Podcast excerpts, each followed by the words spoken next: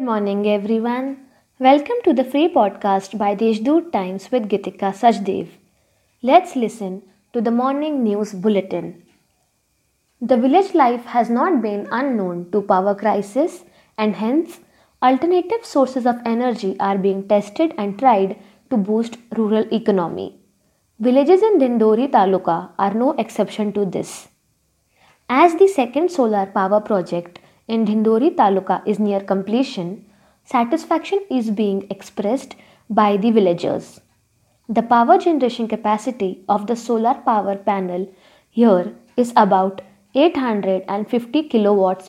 Although there is still no definite idea about the admission process for the 11th standard, online classes have now started for all the 11th standard students in the three disciplines of science, commerce, and arts.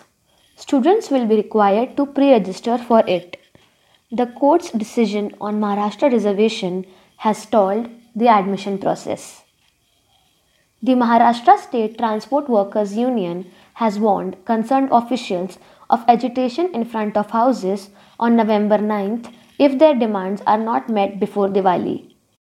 In a memorandum to the resident deputy district collector, the union has demanded two months' salary payment. Nasik District Mandap Decorators Association on Monday carried out peaceful demonstrations in the city demanding immediate resumption of mandap decorating and related businesses which are financially strapped since last 5 months.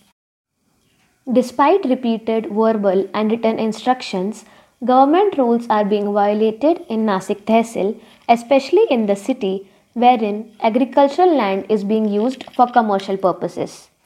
Nasik Tehsildar has issued notices to such traders who are using agricultural land for commercial purposes, asking them to stop their use or regularize these lands by paying fines. That's all for today's main news. For more details, subscribe to deshdoot.com.